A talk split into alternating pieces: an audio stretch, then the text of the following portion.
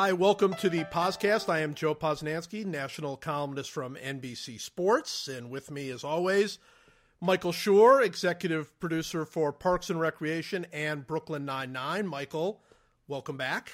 Thank you very much. Always a pleasure. It's great to it's great to get started here. You know, I we we are going to do um, we're sticking with the same format that we had last time because it was so successful. Right. Uh, we're doing our ten minute uh, our ten minute conversation and then uh, and then going right to the draft. But I do have to ask you this because it's so important to me. The American League East is horrendous. It's Terrible. absolutely horrendous. Yeah. That's all. I just wanted to say that. Yeah, it's very weird. I, you know, I, I think as of yesterday, every team, the only team in the AL East with a non-negative run differential was, uh, I think Toronto or Tampa Bay. I can't remember. And that, and they were neutral. They had scored the same amount of runs they had let up, and they were in last place. it was terrible. I mean, it's very weird. You know, the Yankees have this right now. I think have the second worst run differential in all of baseball, and they're in first place at a game over 500. The only team with a worse run differential than the Yankees was the Astros, and the and that's and the Yankees were 16 and 15. It's, It's, it's very strange. it is strange. It's it's really weird. And I think it's a little fluky. I mean, I would imagine that at least a couple of the. I mean, the Red Sox have, have gotten off to a bad start. They've also been incredibly unlucky. Uh, they've had terrible uh, karma with runners in scoring position. They've had a bunch of weird replay calls go against them that shouldn't have. Like, it just it's just been a little bit of a slog. But I would imagine that by the end of the year, the Boston, Tampa Bay, and maybe New York will be playing a lot better than they're playing right now. I Yeah. think. yeah, no, I think they'll be playing better, but I think in general that division is weak. I, Yeah. I, I think it's that that's I don't believe that's going to change, and I also don't believe something that's going to change is we are going to get so much Derek Jeter angst over the next four months. Oh God, It's Yeah, already starting. Rob and I wrote a column about Brendan Ryan coming off the disabled list and the like seriously raising the question of whether the Yankees should be starting him at short over Jeter, which is like crazy to think about, but he can at least field the ball. Yeah, yeah.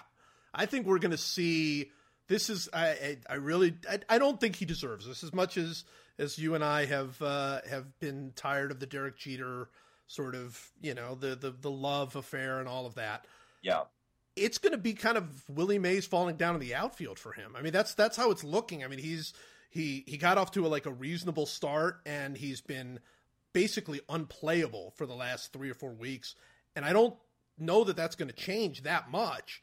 And you're going to have Yankee fans like wanting Brendan Ryan in the game. Brendan Ryan can't hit at all, and they're going to want him in the game.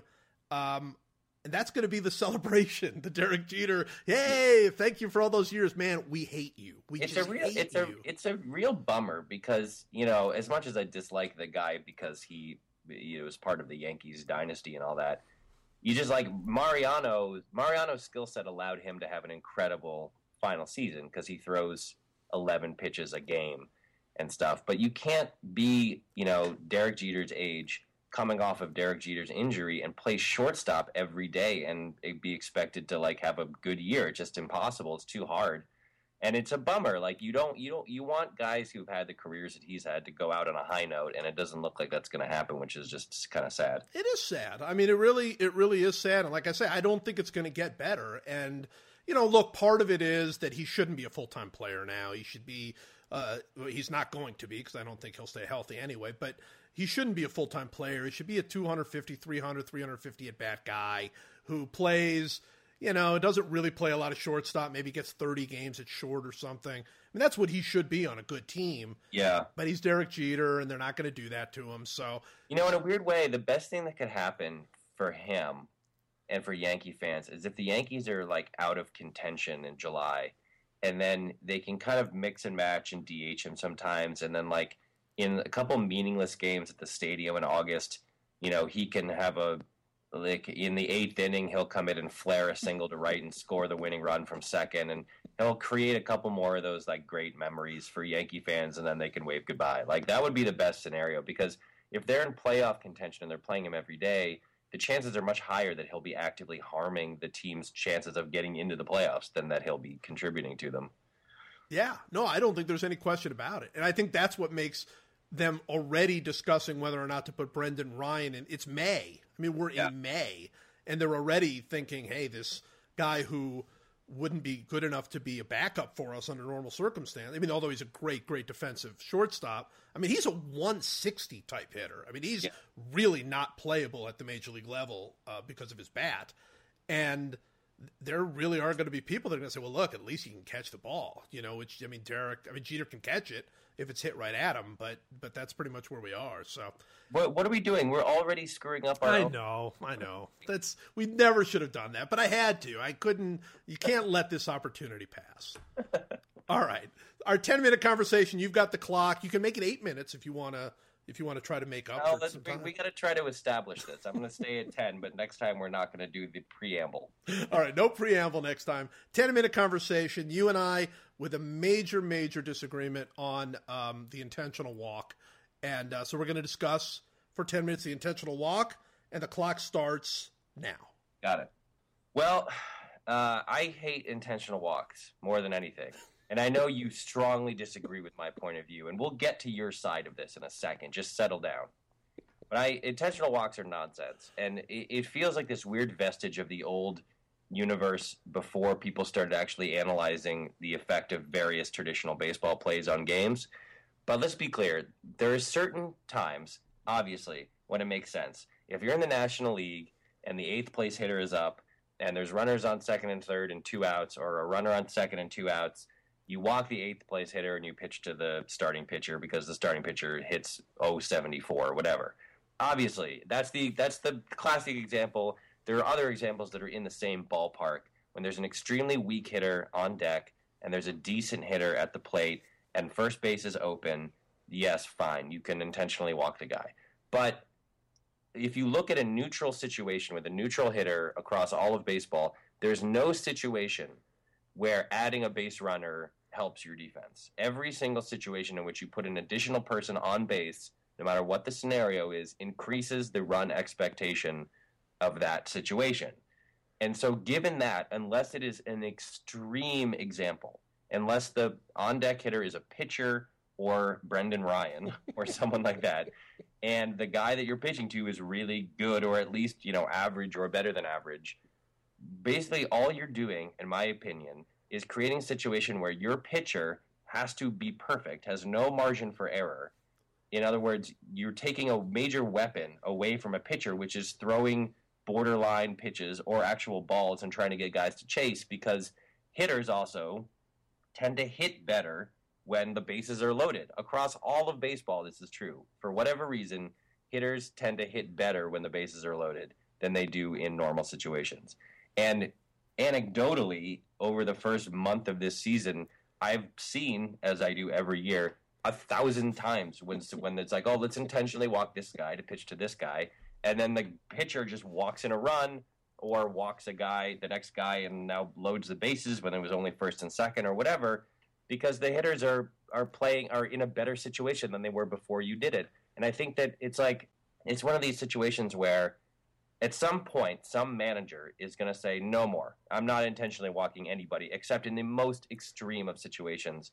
And that manager is going to find that he has a lot more success in those situations than the managers do who intentionally walk people. That is my position. I know you have the exact opposite position, so why don't you go ahead and try to make that argument? Well, yeah, I mean, I, I, I really don't like when this thing devolves into uh, an around the horn type of atmosphere, but look, that's the situation. We just have to roll with. We have to roll with it. So here, here's my thought, and and I'm sorry that you you feel your way.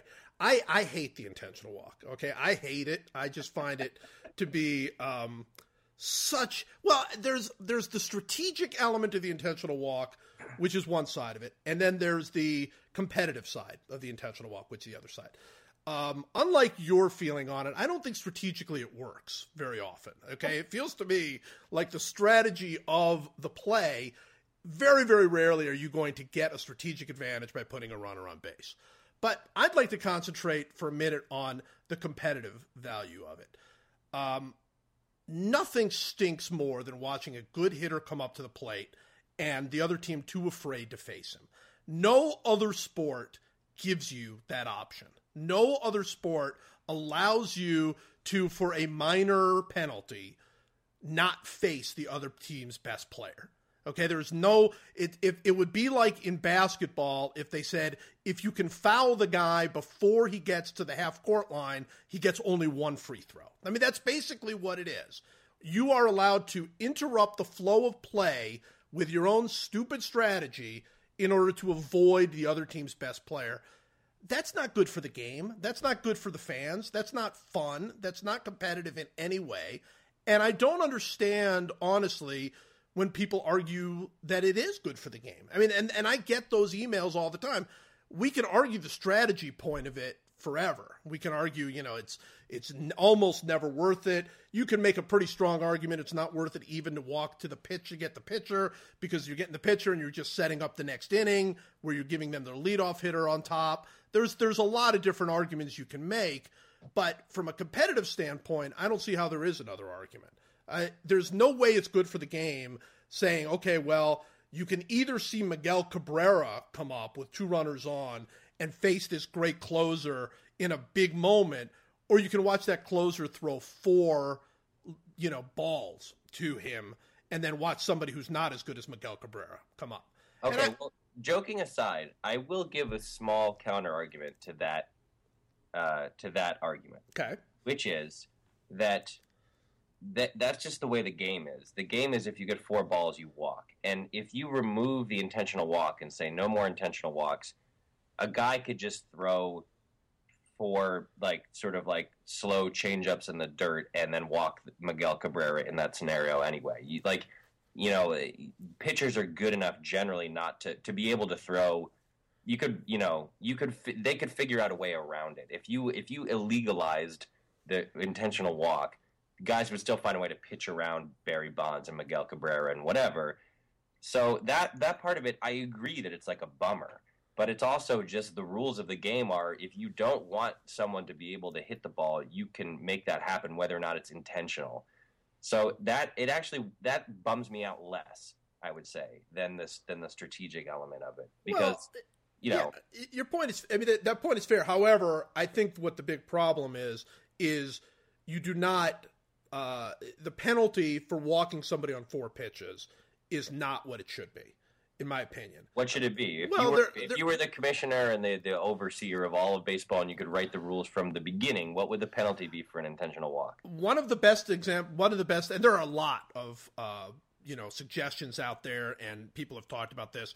But I believe it was Tom Tango came up with my favorite one so far, or maybe it was Bill James. It, it was one of the two, and uh, basically what they said is that you're allowed to turn down a walk, that you're allowed to turn it down. And if you uh-huh. if you turn it down, then you start your bat over again. But now if they walk you, you get second base. Basically, it's you're adding a base. And obviously, you're putting yourself at risk, but you are adding a base, which you would almost never do. You would almost never turn down the walk, but you would turn it down if you were Miguel Cabrera in the ninth inning. I mean, that's that to me is like it's I like it because it would focus on just those very, very rare situations where um, you're basically trying to avoid the other team's best hitter, which is my least favorite kind of intentional walk. I don't like any of them, and the, the strategy of it drives me insane. I see guys walk to get into uh, the worse. you know, they'll, they'll walk a righty in order to get the bad righty lefty combination. Yeah. They'll yeah. walk a worse hitter to face a better one, uh, hoping for the double play. They'll do all kinds of goofy things with the walk, and I think it's because they're bored. I really do. I think managers they kind of feel like they've got to get involved. They've got to somehow have some say on the game. It's kind of hard to sit there and do nothing. And I think that's a big reason why we have so many intentional walks. It's I don't think it's strategically very smart, but I really don't like the anti-competitive part of it. What if an intentional walk led to all base runners advancing one base regardless of whether they were forced or not? I've thought about that too. I mean, obviously that would take out the second and third intentional walk.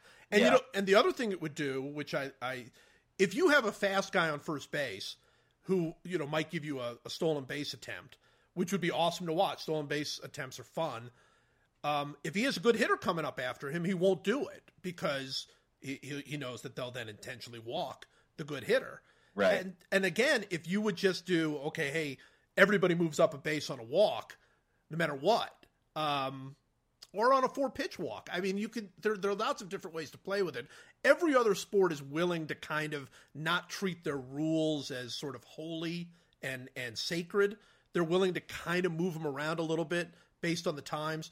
I don't have any question in my mind that in, if if people had known in 1880 that there were going to uh, be other people that were going to intentionally walk good players just to avoid them, I think they would have tried to make the rule a little bit harder to make that to make it do that.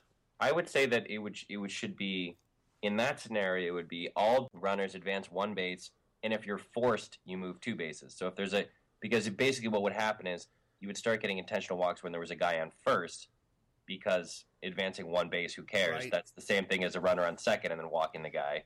So if you had a runner on first, that guy would go to third. That would be That awesome. very interesting.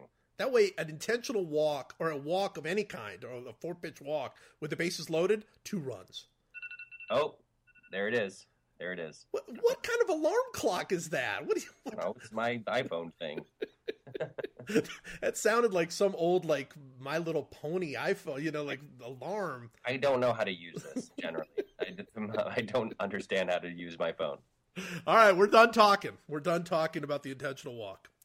I, our disagreement there is just it's it. Ama- we're, we're usually on the same page on these. things. I know, from, but from time to time, we're going to have these violent disagreements. We just have to roll with it. It's not going to affect our friendship. That's good to know. That is very good to know. All right, it's time for our draft. I have to admit, I'm very excited about our draft. I was so happy with our last draft. Yeah. Um, we drafted superheroes last time, and the response was just fantastic. People were so mad. I mean, they were so angry. And that's a, like the angriest tweets and emails I've ever gotten in my life. It was it was so great. Just people just like, wow, you couldn't have done a little research, something. I mean, you just you got their powers wrong. You Yeah.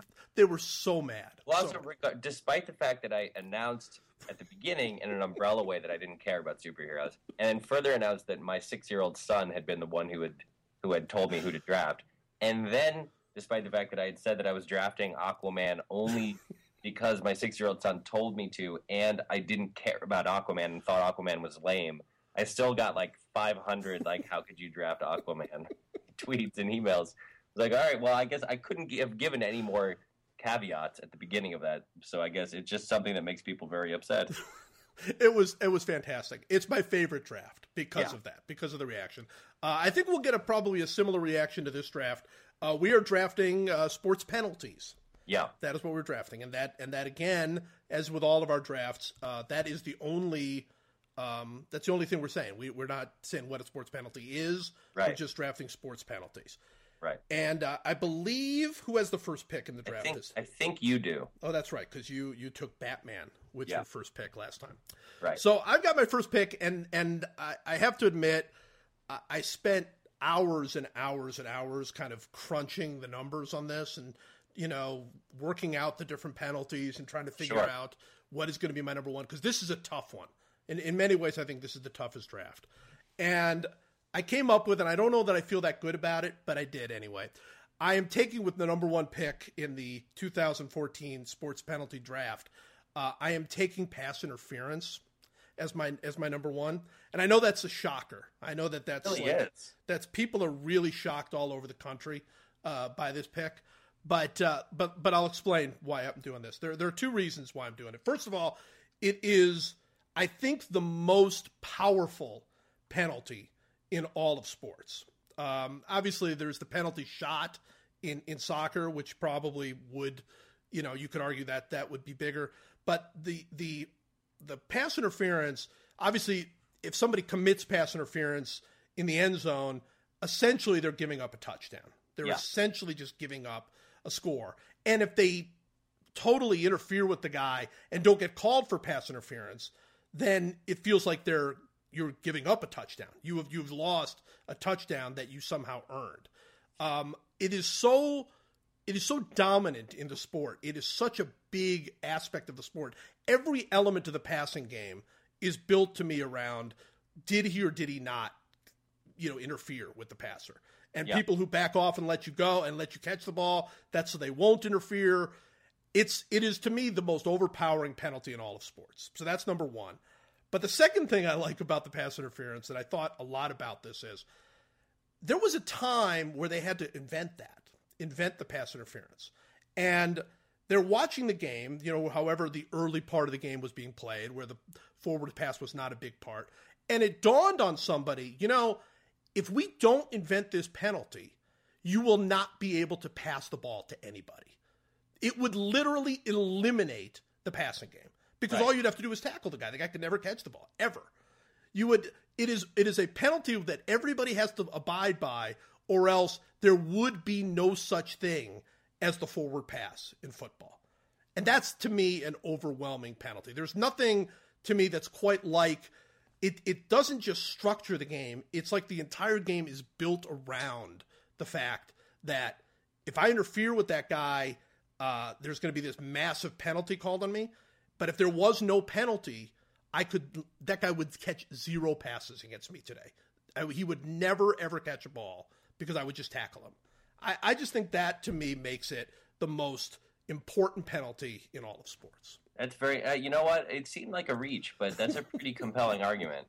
I also like that there's offensive pass interference, yeah. which yes. is which is never called, but when it is, it's often almost as dramatic as defensive pass interference because usually what has happened is a receiver has caught a, a ball like deep over the middle or something or, or on the sidelines. And then and you think that team has advanced the ball 30 yards. And then actually it goes the other way and it goes 15 yards back. And now it's like second and 25 or something. It's like it's they they all the results of those penalties are almost always incredibly dramatic yeah. whether it's offensive or defensive. Well, that's great because offensive pass interference says you they almost always catch the ball, so it almost right. always is this huge, powerful play, and you're thinking first down, and then that other that defender is like pointing at them. And the official is like kind of looking, and the flag comes in, and there's that great moment where you don't know if they're going to call it offensive or defensive. It's yeah. like both of them really were interfering with each other. And and the other thing about it is they don't know how to nobody really knows what it is. I mean it's like you see the most obvious versions of it and you're like okay well that's obviously interference.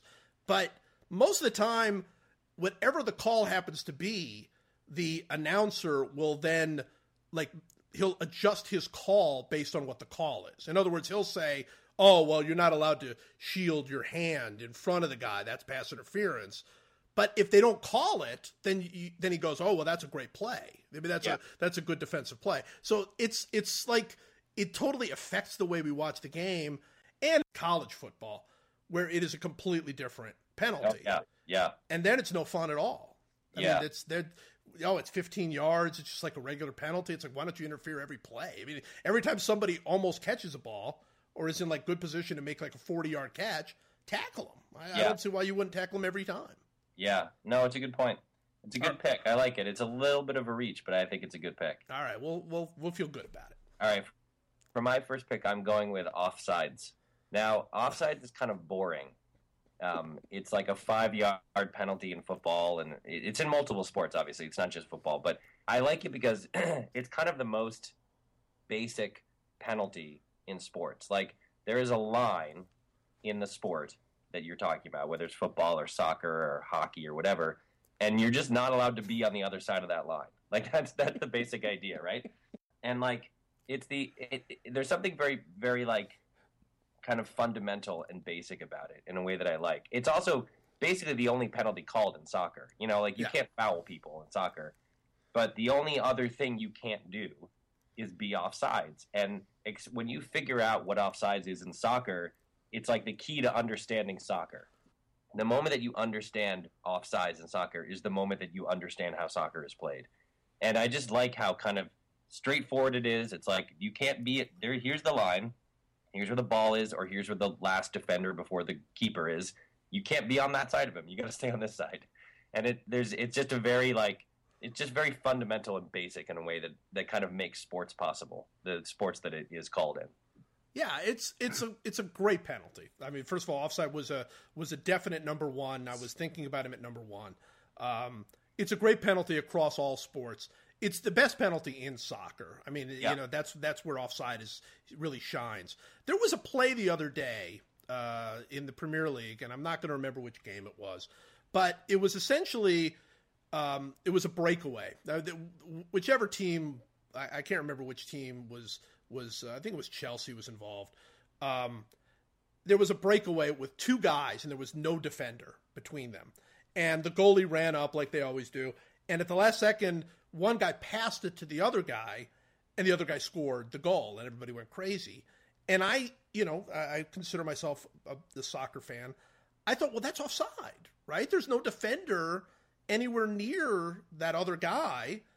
Why, why is that not offside? To me, that was like that. That seemed offside. And I guess the reason it was not offside, which they did not explain on television, is he passed it backward. You're allowed to pass it backward. Uh, see, I didn't know. Did you know that? No, I thought the rule was that there have to be two defenders between, between you and the goal. You and the goal, right? That's right. Yeah. But this was clearly there was not. There were two two players on the same team breaking away, and the the goalie um, came out. He was the only guy between them, and then uh, and they he passed one guy passed to the other, and the other scored. And I asked a friend of mine who is a soccer whiz or says he is, and uh, he said, "Well, that's because it was a backward pass, and you're allowed to make backward passes." Oh. So there you go. I had no idea. Did you have any idea about that? No, I, I, I think I would have assumed that the that the rule doesn't apply on if, breakaways on a breakaway or something. If the if the last defender was is behind the ball already at the beginning of the play or something. Oh, maybe. I don't know. If in other words, if the person holding the ball was onside at the moment he took possession or whatever, I don't know. I don't either. No, I mean that's you know, and I'm sure that we'll get plenty of complaints about that too. But I didn't know that rule, and uh, still don't know it because otherwise, to me, it's clear offside. I mean, I don't understand why it wouldn't right. be. Um, but that's that was how it was explained. So anyway, offside is this mystery. You know, it's this mysterious thing that is very very cool. By the way, the, the other great thing about offsides is that is that in soccer, you're asking the usually the side referees to be looking in two places at once, like it's which is impossible. They they have to be looking where at the at the player who has the ball at the moment the ball is played, and at the point where the last defender stands, which is sometimes a whatever a forty yard gap. and somehow they're supposed to be able to look in both places at the same exact instant and determine whether the players are on sides. It's literally impossible, and yeah. it, it's it's crazy how often they get it right. I would say, uh, but it, it's also like it's one of those quirks of soccer where soccer is, is like this incredibly basic sport that has like these that refuses to change with the times and is only now thinking like, oh, maybe we should have a one other way that we can tell if a ball goes across the goal line, like just after hundreds of years. Uh, and, but it drives me crazy that they don't have multiple people to do that job, which clearly requires multiple people. I, I got to say, I, it does surprise me all the time that they don't just, I mean, badly miss offside. I mean, well, they badly. do. That's the thing. They're often like they call offsides and they aren't. Right. And, or they, they don't call it and they are. Like it's it happens all the time, and it's because it's impossible to look at two places at the same time. But they don't miss it. Like I mean, there are times that I would think that like a guy could be like thirty yards past everybody else. Yeah. And they would miss it. But honestly, don't don't you feel like offside in general in soccer? Um, they tend to call it more often than they don't. I mean, in other words, like on a really close play, they would rather call offside than than let the play go on. I think you're right. I yeah. think they lean toward offside. Yeah. Yeah. Yeah. So it's fascinating. It's a great. It's a great. And by the way, terrible NFL penalty. Oh, the worst. it's the worst. It's the worst. it shouldn't be called offside. It's so bad. Yeah, and there's also there's also all these weird parsings of it. There's like encroachment, you know, or there's like illegal motion. Yeah. Oh, yeah. Or like you know, yeah. It just uh, uh, yeah. It's terrible. it's a bad penalty. It's a bad foot. It's a bad NFL penalty. Great soccer penalty. All right, I'm going to go with my second pick, kind of along those same lines, just because of the mystery of it. I'm going with icing as as a, as my second pick. Icing is a, a fantastic penalty because you know I I think we've talked about this before. I have no idea how to play craps. I mean, like literally no idea. And I've watched it for hours on end and I still don't understand it. And and people have explained it to me, and they're, they're like, "Oh, it's really simple." But no matter how many different times they explain it to me, I still don't get it. I still yeah. have no. That's how icing is. That to me is icing. Like icing, the very basics of icing, kind of like the very basics of craps, is pretty simple. You're not allowed to just smack the puck all the way down the ice in order to get it out of your zone. I mean, that's a that's a pretty basic thing.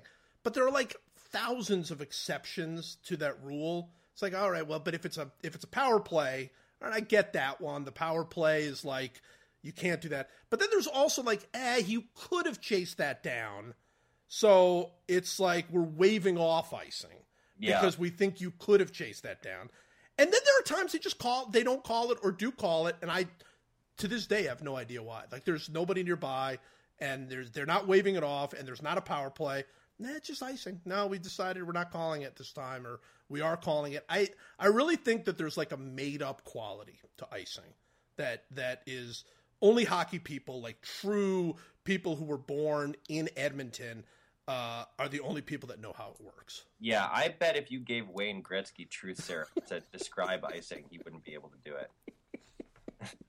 Yeah, he would be. He would sit there and tell you exactly. That's the same way that people do it with craps. They're like, no, no. If you rolled a seven, sometimes a seven is good. Sometimes a seven is bad. Like I don't, I don't get it. I is don't there get something? it. I, I- I'm completely ignorant of it, but uh, is there something about the a two line pass? Is that the same thing or not the same thing as icing? Is that good or bad? I don't know. Now I thought that they eliminated the two line I, pass. I right? thought so too, but Yeah. then sometimes I don't know. I, I I I'm so ignorant of those rules, but it it always is like whenever I watch hockey, which is pretty rarely, and there's something. It, it seems to me that icing is always being waved off. That's what what happens is it's like well the guy whips the puck down the ice. And you are, and I, in, in my head, I'm like, oh, that's icing, and then the ref just waves it off, and you don't. There's no explanation of why. You, I have no idea why.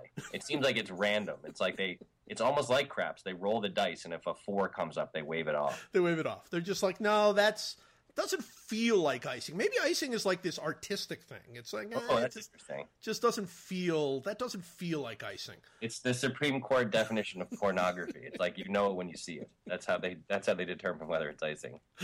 It's a great penalty, though. You have to All right. it's a great penalty. Uh, for my number two penalty, I'm going to take traveling. Traveling. Um, first of all, it's called traveling, which is hilarious if you think about it. Like traveling is a very funny way to describe what is happening. The second reason is it's never called ever. It's never called in the NBA at least. It's it seems to me that someone travels on roughly a third of the plays that are run in NBA offenses and it's never called. If you don't believe me, go to YouTube and uh, type in Dwyane Wade travel. I think the actual video is called Dwyane Wade have ball will travel or something. and it's it's Dwyane Wade takes the ball, walks for about a quarter of a mile, then he's looking to pass the ball. He moves his he takes a step forward with his right foot. He's still looking to pass the ball into the post. Then he takes another step forward with his left foot. Then he takes a third step forward with his right foot. And he's literally motionless. Like he's not it's not the flow of the game. He's just standing there just slowly walking toward the basket and it was and traveling is not called. And I recently got into a Twitter debate with a bunch of people because in the Mavs Spurs game six, when Tony Parker was just going crazy toward the end of the game, the Mavs eventually won, but Parker did made an incredible move. He got the ball. He just he was dribbling down the left side. He did a 360 spin and then hit a layup. But after the 360 spin, which was debatably traveling, after he stopped, he shuffled both of his feet toward the basket before he sort of pump faked, moved both of his feet, and then hit a layup. And it was like, if you're ever going to call traveling, that is a moment to call traveling. It's incredibly obvious that he traveled. And it's like, well, that's Tony Parker and it's late in a playoff game. You're not going to. Why? Then why have the penalty? why have it at all? It's never called. It's so crazy. You know, at its essence, it's the it's the point of basketball, right? The thing that makes basketball interesting is that the only way you can advance the ball is if you're dribbling it, and you're not allowed to walk without dribbling. And yeah, that's the one they never call. Yeah, yeah. No, I there there was another play in uh, I think it was in Dallas, uh, San Antonio, where somebody caught a pass like on the fast break and took three giant steps to the basket and then Yeah. laid it in. I mean, bad enough that that I think Marv was doing the game, so maybe I, I, I don't remember. But it was like, wow, he got away with the travel like live. You know, was able to say it live. Yeah, And then they showed it on replay, and it was just it was laughable. And the guy got fouled, and he was at the free throw line. They didn't call it, and I, I just thought, and it wasn't a good, it wasn't that good a player. And I thought, well, they're not going to call traveling. It was the first quarter of this game with this guy, and they're not going to call traveling. they're clearly not looking for it at this point. I mean, they're just not. It's not on their radar screen. They're not going to call it unless it's, hey, you know what? We ought to call traveling once or twice every game just to remind people that it's still a rule. But Yeah. other than that, I don't think they do call traveling. I don't think uh, that Tony Parker play seemed to me live. It looked like traveling. On replay, it looked like traveling. But it didn't matter. There was no way they were going to call traveling, not only because it was late in the game. I don't think at that point traveling is even in their mind as a penalty. I don't even think that it's sort of like it's just gone. It's just completely gone. And they don't call it in college basketball either. Um, I, it's it really seems to me like it should be kind of a fundamental part of the game, don't you think? I mean, Yeah, to me, it's like holding in football. right. It's like it's a it's like a a very basic thing that you can't do because it it destroys the fabric of the game, and it happens all the time. The difference is that holding is often called in football, and traveling is never called in basketball. Um, with my third pick, I am going to take um, signing of an incorrect scorecard in golf. Um, I don't know how familiar you are with that rule. Um, if you sign an incorrect scorecard in golf, um, there are two potential penalties for that. If you sign an incorrect scorecard in golf that has your score lower than your actual score, let's say you shot a 78 and you sign for a 77, um, you're you're thrown out. That's it. You're you're you're that's your your your tournament is over. You are right. banned from the tournament. However, if you sign a scorecard where you give yourself a worse score than you actually had, 79 instead of a 78, um, you just get the worst score. You you get it. You still get the score. You get to stay in the, the tournament, but you get the worst score. This to me is so awesome. I, I just I think this is so great. It's like golf plus math all thrown into one thing. And this has actually had a huge, huge effect. I mean, most most people out there sure know about this. Uh, at the Masters, uh, a, a golfer named DiVincenzo Right. um, shot a 65 on Sunday at the Masters and was in a was supposed to go into a playoff with Bob Goalby, but his partner Tommy Aaron gave him the wrong score, gave him a 66 instead of a 65. He signed it without looking at it, basically, trusted his professional golf partner to get the score right. They gave him the wrong score and he lost the tournament. Now that's harsh. I mean, do you not feel like you know? I mean, we're talking about you you intentionally walk a guy, he gets one base. Your partner screws up a score, and you lose the golf tournament. That seems harsh to me. Yeah, it's crazy. That's one of the craziest things that's ever happened in sports. I mean, Absolutely. it's like the most important tournament in the sport, and it's this incredibly like genteel rule that's like it's about honor, or uh, it's like and and the obvious like common sense would say, well, the guy it doesn't matter. It, it was it had no effect on the actual playing of the game. You should just cross it out and write the other score, and they should go to a playoff and it's really it's kind of crazy that that's that that happened. I mean, that's like that that's the Masters. It's so crazy. It really is. And the, the great thing about that is, like other sports or other kind of events, if that happened today, it would he would lose the tournament again. It's not like they changed the rule or they've got more lax on it. I mean, other than like that Tiger Woods drop last year, which everybody made a big deal about. Um, other than that, it's still the rule. You signed the reason people thought Tiger Woods should have been um, should have either withdrawn from the golf tournament or or been thrown out essentially is because they gave him a two stroke penalty. He didn't sign for it because of course they hadn't given him the two stroke penalty yet. And because of that, he essentially signed an incorrect scorecard. That's the reason that people wanted him thrown out of the golf tournament is because he signed not because of the drop, but because he signed an incorrect scorecard. Right. That's that is awesome to me. That is so we're like we're totally in the 1850s. I mean, it's there's like nothing new has happened. Nobody's invented the calculator. Nobody there's no nobody's out there to like double check your math. They're like, nope, just we are sticking with this. If you don't sign the right score, you are out. You are completely out of the golf tournament. I, I just I find that great. I, I think there should be more um, you know, more penalties that just throw people out for like the most inane reasons. I, I'm just I'm entirely for that. Yeah, no, I had that on my board at like number four or five. So uh, it's a it's a great it's like that anecdote about the Masters in '68 is great. It's like it's just one of those like it's like the pine tar incident in baseball or something. It's just this incredible moment where an obscure rule led to an incredibly important outcome. And and it's a shame because Roberto Di Vincenzo is a fantastic guy. I did a big story on this when I was working for the Augusta Chronicle, and I called him, and he's you know he's been asked about this ten million times, but he'll still like just go on and on. You know, he made the famous quote after it happened, "What a stupid I am," and I mean, it was just it was the guy could not be more awesome. And Bob Goalby is like the grumpiest, angriest person uh-huh. ever. So you ask Bob Goalby about it, he won't talk about it even though he got the green jacket, he actually got to win the golf tournament. And maybe, maybe in some ways I can understand because, you know, it, a lot of people feel like maybe it wasn't legitimate, and right. he feels like he would have won anyway. I, I can understand to some degree, but I think the guy who got thrown out should be a little bit angrier. Yeah, yeah, it's very weird, but uh, no, it's a great pick. Right. I wholeheartedly support it. Um, for my third pick, I'm going with uh, unsportsmanlike conduct. Oh, very good. Very yeah. good. I like it because it's an incredibly funny way to describe what's usually very insane behavior.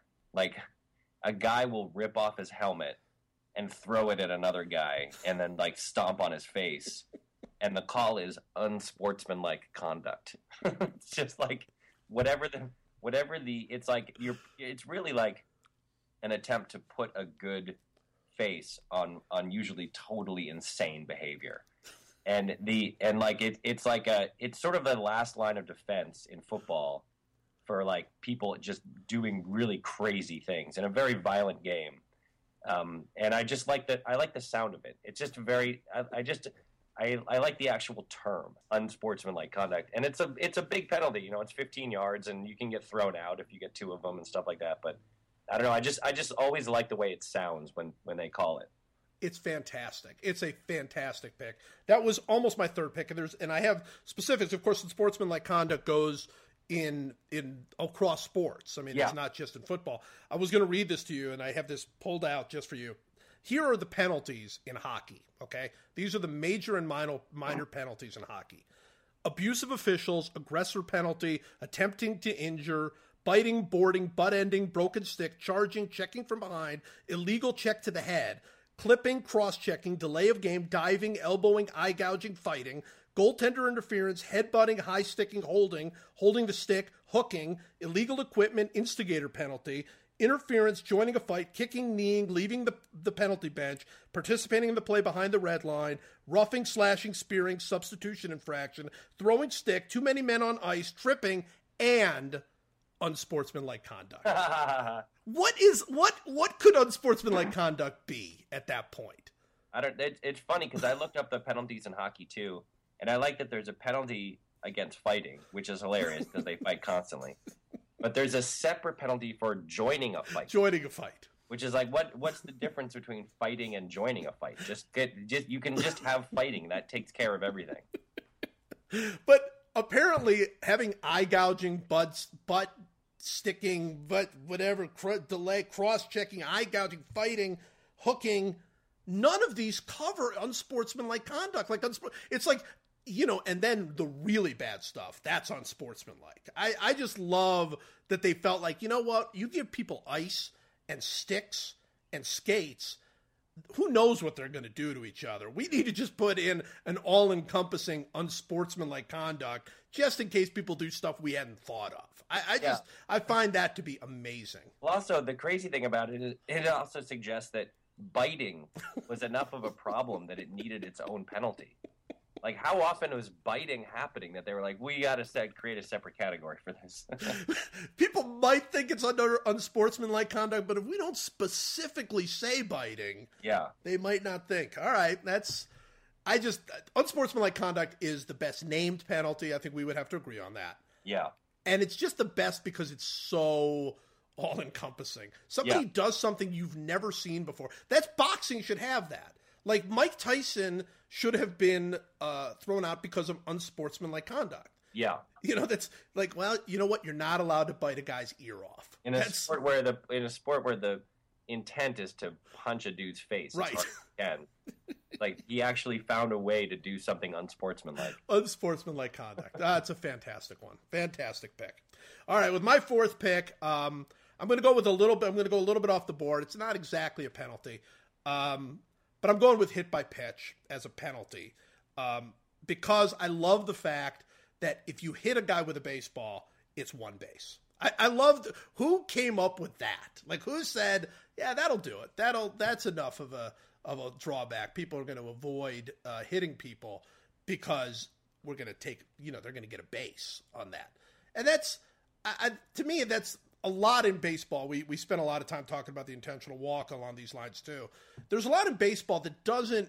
If you look at it now, you've got these perfect distances between the bases and this wonderful 60 feet 6 inches from the mound to the plate and this timeless field and the way it looks and the way it it, it you know the, the game flows and it's very similar the way it was 40 years ago or 80 years ago and all of that's beautiful and yet there are lots of things in the game that you're just going that does not seem like enough of a deterrent to stop somebody from doing that and to me nothing more speaks to that than hit by pitch I, it's clear, obviously, the hit by pitch has been a big part of the game. Uh, it's your it's your pitcher weapon. He doesn't have to hit you in order to scare you, but you know that he might hit you. Uh, he's going to take the middle, the the inside of the plate, you know, using the hit by pitch and all of that sort of thing. He's going to retaliate if you act like a jerk. But one base, that's it. Throwing a baseball at somebody at 95 miles an hour, I feel like that deserves more than one base. That's interesting. I never thought of it that way. I mean, the the thing that I hate about hit by pitch is that it's allowable to wave it off if the batter didn't make a good faith effort to get out of the way of the pitch. And talk about, I mean, forget about traveling. That is truly never called. never called. Never called. And there's guys like, you know, Shane Victorino, who now plays for the Red Sox. He's start. He's basically hovering over the plate, and he leans into every pitch. And he gets hit on balls that are actually over the plate and it's never called. And Don Baylor used to do the same thing. It's like he would just kind of turn his shoulder and let the ball plunk him on the on his massive back. And and it's like I, it's weird. It's like a it, there's some kind of old world like agreement that the umps have that you just don't call that ever. Like they should call that probably 30% of the time. You know, guys are like leaning in or turning into these pitches and that you never ever ever see that called. No, no, and if they called it a few times, it would end because nobody yeah. wants to get hit by a pitch. So right. it's like if you're gonna if you're gonna get hit by the pitch and you're not you're not even going to get your base, you're you're going to stop doing that. I also don't think, by the way, that every every hit by pitch is the same. Like it's a base whether or not like if they hit your uniform as you're trying to get out of the way, yeah, they give you first base. They plunk you in like the shoulder or the neck it's one base. It's like yeah. exactly the same thing, and it's a it's a base if you don't get out of the way on a ball that's clearly a curveball you're leaning into.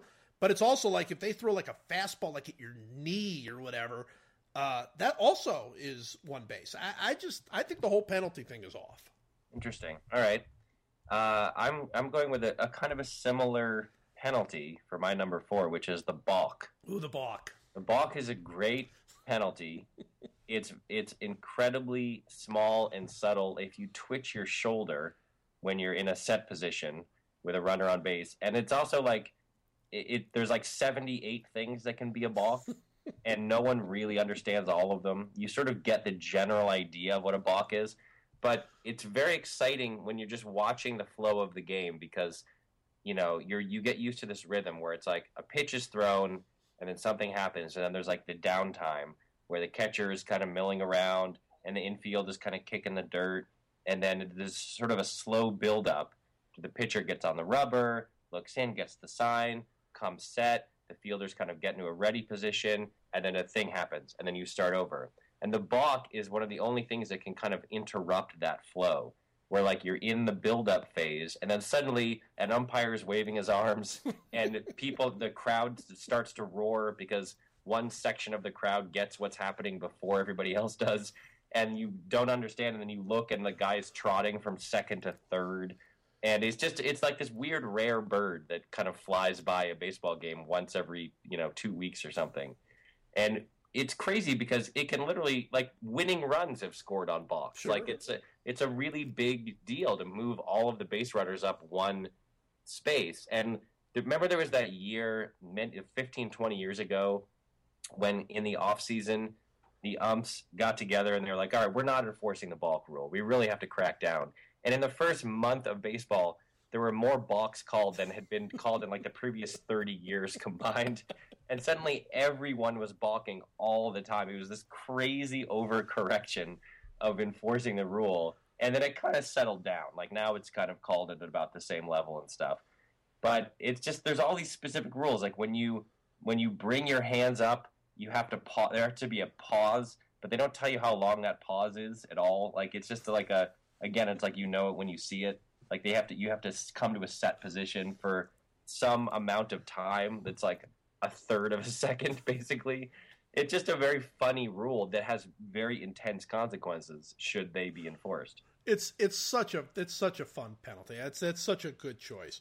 Um, it is the only penalty in sports where not only do people not know what it is, but people think it is something it's not. It's like the only penalty where people will scream balk when it's clearly not a balk Right. and never scream balk when it is ever. You never be like hey balk and the umpire goes yeah you're right balk never. It's always just like ah the game's going on. Oh wait.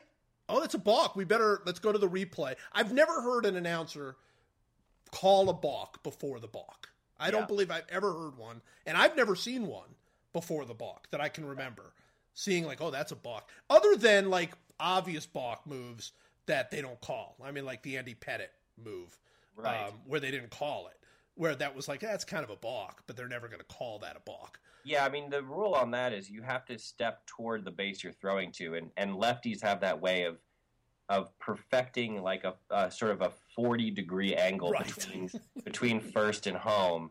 That where the angle of the first base ump and the home ump, they neither of them can tell that they're not actually stepping toward first base. And Pettitte did that. I mean, Pettitte was the master of that. I mean, Yeah. uh, you know, there's a lot of lefties who were good at it. Pettitte was the true master. He knew the exact place to put his foot in order to get away with throwing to first, which is why he picked off so many guys in his life. But the thing that everybody, the things that everybody thinks are balks that aren't, are like the fake to third, right throw to first thing, or the like whip around and fake to second thing.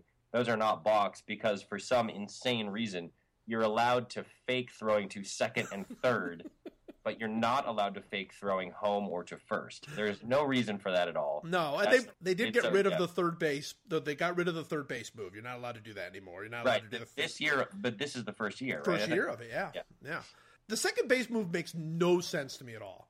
Why should you be allowed to fake throw to second base? There's no reason for it at all. It's like it's it's completely nonsensical. It's so beautiful. That's what's it's so great about baseball. But I love the idea of it being like a rare bird. You're right. It's like when you see one, it's kind of like something you're going to talk about. Like, hey, I saw a balk yesterday. I mean, it's there's there, and you still don't know what. Like, if you're at the ballpark, they'll never show the replay, of course. You'll never know how he really balked. No. You know, No. you'll just go, well, he must have balked. Yeah, that's it's really fun. I the balk is a fantastic penalty. All right, we're down to number five. I've got so many choices still on my board, but I'm going to go at number five with goaltending, and I'm going to go with goaltending for kind of a similar reason to um, to the reason I picked uh, number one, pass interference. Uh, Goaltending at this point, certainly at the highest levels of the game, if goaltending was allowed, there would be no basketball. There, Right. there would be nothing. And there was a long time where there was no goaltending. And it's to me that's another awesome moment in the history of sports where somebody was watching basketball and they went, "You know what? That guy's tall enough to like keep the ball from going in every single time if Yeah. we don't if we don't put a penalty rule in here that prevents him from doing that." And you know, Wilt Chamberlain is is sort of famous for for the offensive goaltending rule being put into play and uh, and you know which is which is not as good in my opinion as the defensive goaltending because they miss it all the time and it's just kind of not it usually takes away a basket which is not as much fun um, but defensive goaltending is so fantastic because it's so simple it's like you're not allowed to block this ball from going in. You can't do that. You're not allowed to. But in order to do that, you have to make the rule so the ball has to be on a downward plane, and they never get it right. They don't. There's no. There's no way they can look from the angle that they are looking, which is usually what five, six, seven feet below the ball. Yeah. There is no way, unless it's obvious, there is no way to know whether that ball has crested or not. And so they miss it all the time, but they still have to have it in play because otherwise it's it's chaos. It's not even a sport. You, you, there's there's nothing you can do. So love goaltending. Love when they call it. Love when guys do it on purpose. Remember when Patrick Ewing like the first five shots against North Carolina in the championship game, he like purposely goaltended, kind of like I'm just here making a statement. Love that. I, I wish more teams would do that. yeah, it's, also, it's also exciting because it's the result of what looks to be a really exciting play, which is a which is like a rejection, which is a very exciting play in basketball, and then it's like, oh no, they get two points. You know it. yeah, no, you're right, and it's and it really does. There's a wonderful feel to the goaltend because it's always argued. Nobody ever goaltends and like doesn't. I mean, unless they do it on purpose, nobody ever like goaltends and doesn't argue about it. They always are like, no, no, the ball was on the way up, and I mean, it's it's it's dramatic and it's conclusive. That's the other thing I like about it. Two points. No, yeah. you don't have to shoot free throws. You don't have to like do anything else. That you're just getting those two points. They're yours.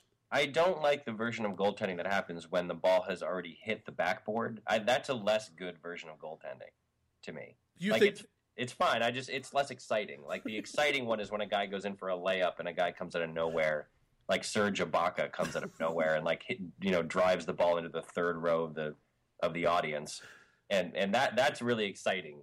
But the goaltending where it's like a guy hits goes in for a layup and and the guy kind of traps the ball against yeah. the backboard. That's kind of the that's a that's the less good version of goaltending. I think. Although I like that sound, that little smack of the ball against yeah. the, against the thing. That's that's pretty good. I, I like the fact that people used to just smack the backboard in yeah. order to make the ball bounce in a different way. Yeah. They should be allowed to do that still. well, for my fifth pick, I usually go. I usually kind of take a flyer on like a a, a wild card. Sure. Um, I almost went with palpably unfair act. I thought about that too. Which is great. It's the rule in football that that mean that says you can't like run off of the sidelines and tackle a guy who's running for a touchdown, which is a really funny. It's like I guess what Mike Tomlin would have been charged with if he had if they had actually called that penalty if he had like prohibited in that in that game at the end of last year. Um, I almost went with the pine tar, the rule mm. against pine tar because of the Pineda incident recently. Um, but I'm actually going with a more classic choice for my fifth pick, which is intentional grounding. Yeah. I love intentional grounding. The reason I love it is because it is the most sort of empathetic and understandable penalty, which is basically you're the quarterback, you have the ball, someone is broken free and is trying to kill you. and you just have given to a very human instinct, which is just you just heave the ball in any direction just to avoid being murdered. That's basically why intentional grounding is called.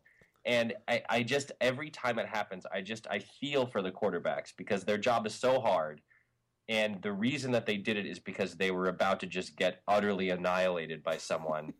and I'm like, you know what, buddy? That's a penalty it's loss of down and a spot foul, and it's putting your team in a big hole. But I get you. I just I understand why you did what you did, and I do not blame you for doing it. Uh, it's also very exciting when it happens when the quarterback is in the it is is in his own end zone. Sure, is that it's a safety, which is always exciting, and that's happened in the in the uh, in the Super Bowl, the Patriots Super Bowl against the Giants, the second one on Brady's first possession and it was a weird intentional grounding, which is he just threw the ball like 60 yards down down the middle of the field, and it was totally the correct call. They got the call right, but it was a gu- very gutsy call in a Super Bowl to call that against Tom Brady on his first possession. I thought, and it's like, yeah, no, that's intentional grounding. He was in his own end zone. He was about to be tackled for a safety, and he thought he would try to get away with something and he didn't get away with it. And I, just, it's a great, I just love it. It's a great penalty. It's a great penalty. I one thing that bothers me about the penalty is that they keep changing it, kind of keep changing the rule and adding a couple things. Now you can, if you if you're out of the pocket and and you you, you know you cross the the the first down marker. or you cross the line of scrimmage and you do. I just wish they would make it simple. To me, the Tom Brady uh, the call in the in the uh, Super Bowl was technically passing. I mean, uh, intentional grounding. I mean, there's clearly it was. Yeah. However, I believe that if you can throw the ball 60 yards downfield or 50 yards downfield, it should not be. That means you had enough time to do that. I think that it should not be. To me, the only thing that should be called intentional grounding is when you kind of do that Jerry Lewis, like ah, you know, and you just throw the ball right into the ground, you know, right, or or right. pretend like there's a receiver in the area and you just kind of fling it into that area and then start pointing at a guy that was actually 40 yards away. That's intentional grounding. To me, the Brady thing was weird, but like I, there should be some something in there where you're allowed to throw the ball away, you know, and that was that was like, hey, there's nobody open, and I'm going to get hit here. You know, it used to be you could just if you threw the ball out of bounds, they would never call it.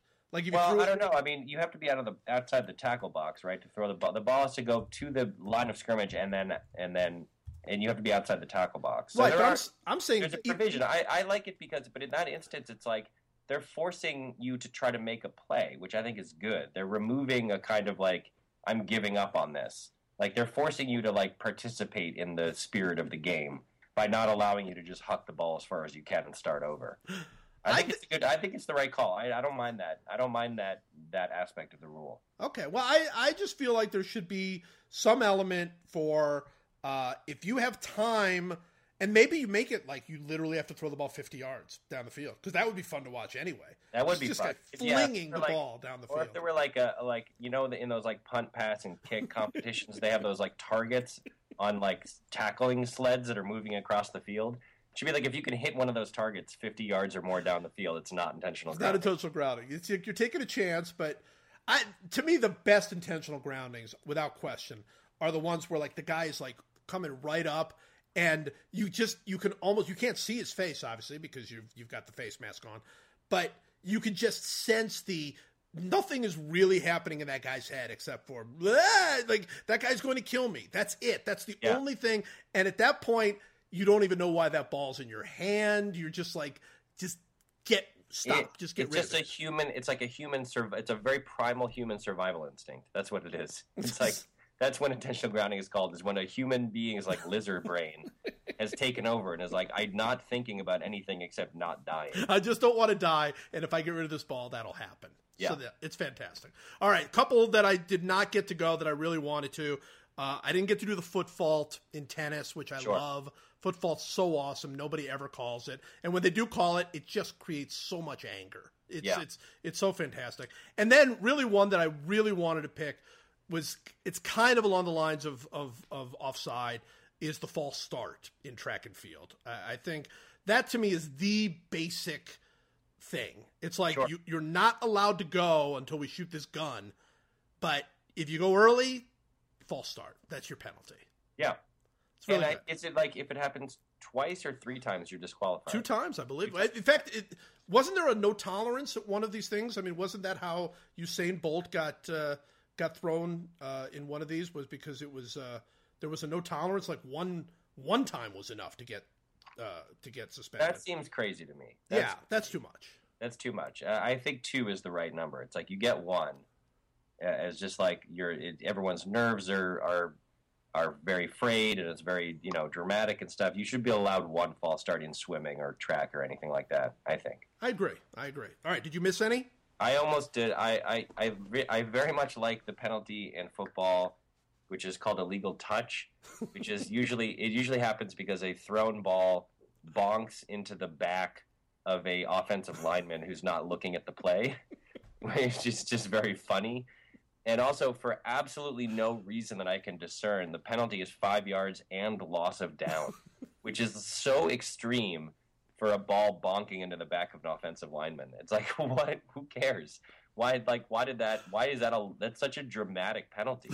There's very few penalties in football that include loss of down. Intentional grounding is one, obviously, but like illegal touch for whatever reason. I'm sure that there was a reason for it in the old when it was invented, but I don't know. I couldn't find the reason for it. Why it's so draconian. Um, but I just I think it's really funny when an offensive lineman is sort of in a like I'm just standing here trying to block and guard the quarterback, and the ball just hits him in the back of the head or in the butt or something. it's always funny to me. It's a good penalty. It's a good yeah. penalty. One other one that we have to mention is uh, is uh, face mask, grabbing the face mask. Sure. Um, for years, you know, the, the first grabbing the face mask penalty. I mean, it took a long time for them to actually give football players face masks. Um, but when they did in the mid 50s or so, there was a penalty. You weren't allowed to grab the face mask except for the ball carrier. Huh. And, and that was the rule for like six or seven years was the rule you were allowed to um, grab face masks of anybody, but uh, not allowed to grab face masks of anybody rather, but you were allowed to grab the face mask of the ball carrier. Like that was that was a rule, and then finally they went. Now that doesn't that was stupid. Who else's face mask would you want to be grabbing? I think they were just basically saying if you're an offensive or defensive lineman, you can kill that other guy. You you're not allowed to just totally just right. grab his face mask and and and do that. No, but if it's a ball carrier, hey, he's got the ball, so tear his neck off. We don't really care.